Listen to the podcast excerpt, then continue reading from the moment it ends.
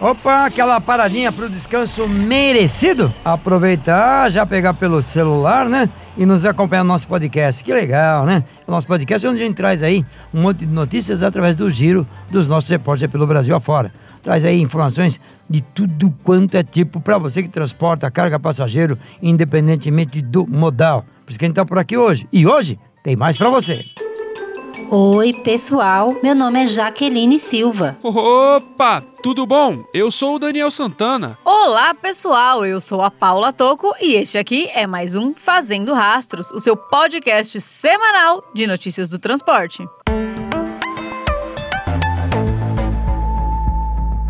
Mercedes-Benz fará reestruturações em sua fábrica de caminhões e ônibus que fica em São Bernardo do Campo, em São Paulo.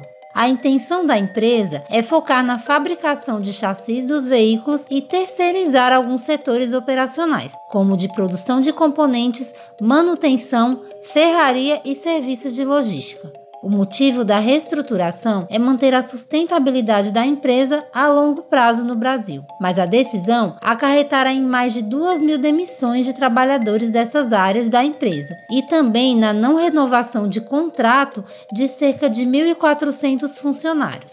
Isso corresponde a 35% do quadro total da fábrica de São Bernardo e 60% das áreas diretamente atingidas. O Sindicato dos Metalúrgicos do ABC e a Mercedes-Benz estão discutindo sobre o processo de negociação relativo às demissões. Vale ressaltar que a prática de terceirização da linha de montagem não é novidade no mercado de caminhões. A Volkswagen, por exemplo, há anos adotou essa estratégia. E para saber mais sobre essa notícia, vai lá na matéria do site www.penaestrada.com.br.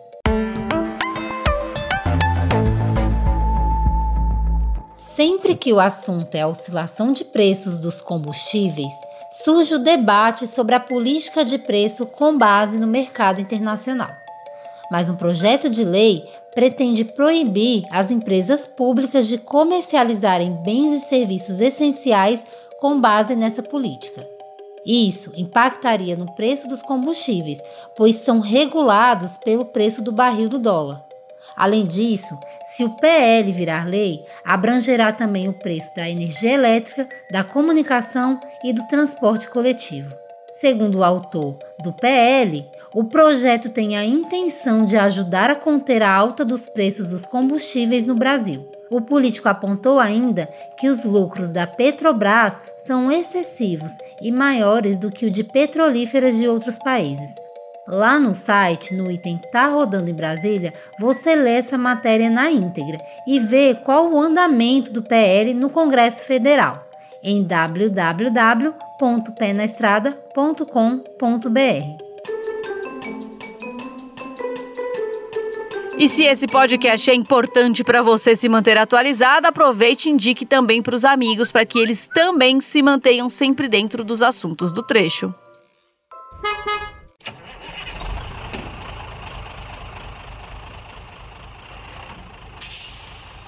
Agosto apresentou números positivos nas vendas e produção de caminhões.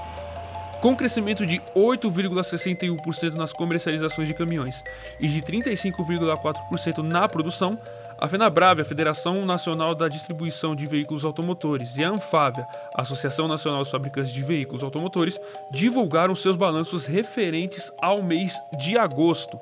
De acordo com a FenaBrave, 12.301 veículos foram vendidos em agosto, totalizando uma alta de 8,61% na comparação com julho. Até o momento, 80.933 caminhões foram comercializados no Brasil. Na produção de caminhões, o mês fechou com números positivos na análise comparativa com julho, apresentando uma alta de 35,4% na fabricação de veículos. Foram produzidos nesse mês 17,2 mil caminhões e a Anfávia destacou que o retorno das atividades em algumas fábricas que estavam paralisadas foi um dos principais fatores para este crescimento.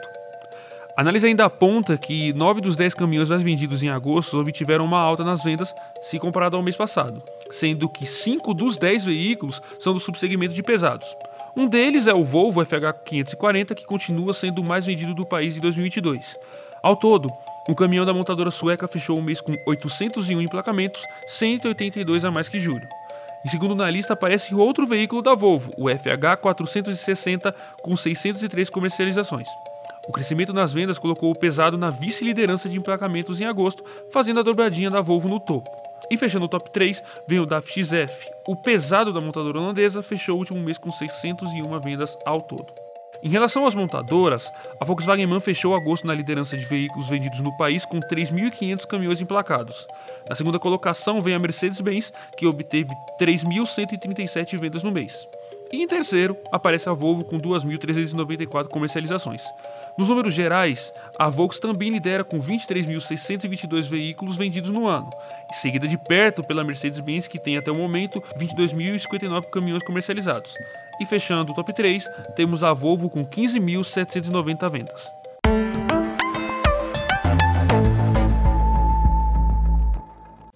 Ministério da Infraestrutura abre consulta pública para debater a regulamentação do sistema de pedágio Free Flow.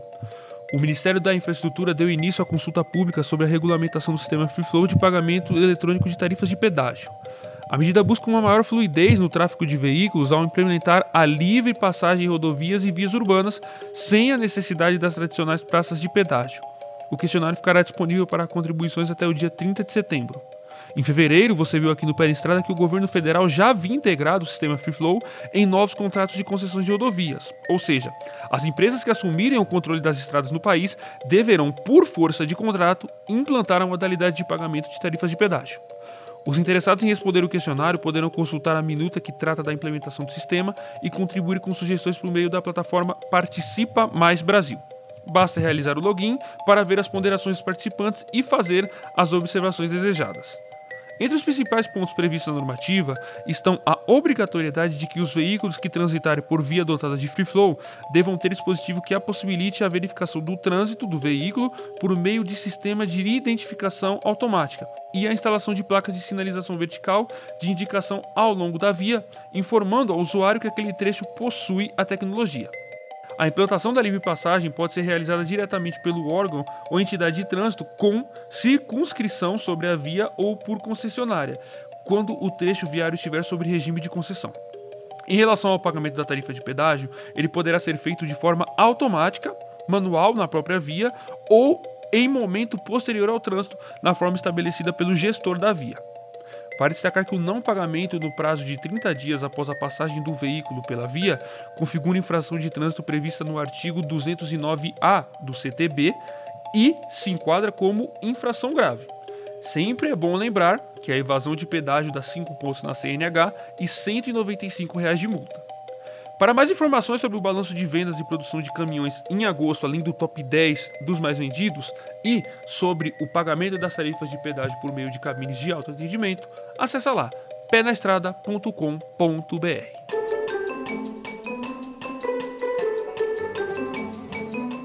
Opa, beleza, gostou? Tá lá, né? Se você achou interessante as informações, compartilhe com os amigos e com as amigas estradeiros ou não, mas tá ligado no transporte e logística, compartilhe com todo mundo. Se você quiser saber um pouco mais dos nossos podcasts, é só acompanhar em nossas plataformas digitais ou ainda você pode acompanhar a gente direto e reto ali no Apple Podcast e ainda no Spotify. E ainda você pode achar um pouquinho complicado, achar tudo isso, vai direto na página penaestrada.com.br. Tem a aba lá em cima, na abertura, podcast. Vai lá e clica que você acompanha tudo que nós já falamos até agora.